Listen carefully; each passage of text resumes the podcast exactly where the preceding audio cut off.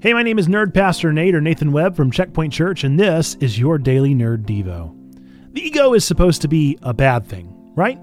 Pride comes before the fall. It's one of the seven big bad wolves of the sin world, but in one of the latest hit anime of the season, Blue Lock, the ego may be a bit more complex than that. The story of Blue Lock starts out normal enough, following an up and coming soccer hopeful named Yoichi Isagi on his journey to be the best he can be. Only, that isn't good enough. He's not cut out to be the best soccer star that Japan has ever seen. Yet. Isagi and 299 other soccer hopefuls receive a mysterious invitation to Blue Lock, a new Japanese football union experiment headed by the enigma Ego Jinpachi. Ego's master plan is to put these 300 of the best soccer stars into a battle royale style death match with their careers on the line. Only one will be able to win, and that winner will be able to play on the Japanese national team for the next FIFA World Cup. The other 299, you ask? Yeah, they will be permanently banned from any involvement with the football union forever. Ego Jinpachi's goal is birthed from his namesake. He wants to create the ultimate egoist.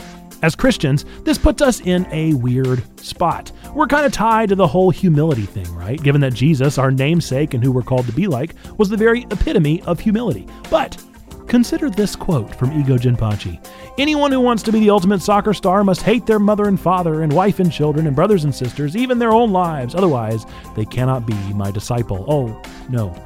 Wait. That wasn't ego.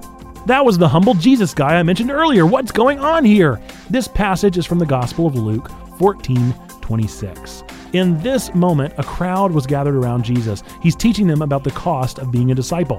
Whenever he gets strange looks for the whole hate your mother and father thing, he continues with the metaphor in verse 28 onward.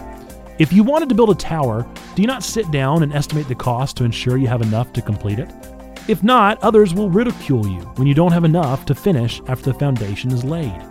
What Jesus is getting at isn't being cruel or despicable to our families. Jesus is filling in those listening on the follow through of the sacrifice of being a true follower of Jesus. Consider Jesus' family. His mom watches him die on a cross. For a son to love the world so much to let his earthly mother witness that, he must surely hate her.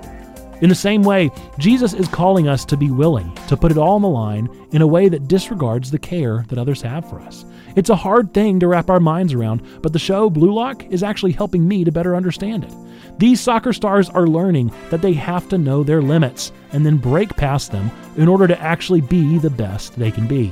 To follow Christ, we also need to know our limits and then break past them beyond all sense and reason, because the sacrifice of Christ is beyond our comprehension. We must be willing to push ourselves beyond comprehension too. So, what do you say? Do you want to be the ultimate egoist? Maybe it's what Christ has been calling us to all along. That's all the time we have for today. If you want to hear more Nerdy Devos every weekday, hit that subscribe button wherever you listen to podcasts. You can also come hang out on the Facebook group, the Nerd of God Squad. I am Nerd Pastor Nate from Checkpoint Church for the Daily Nerd Devo. Until next time, know that God loves you, we love you, and you matter.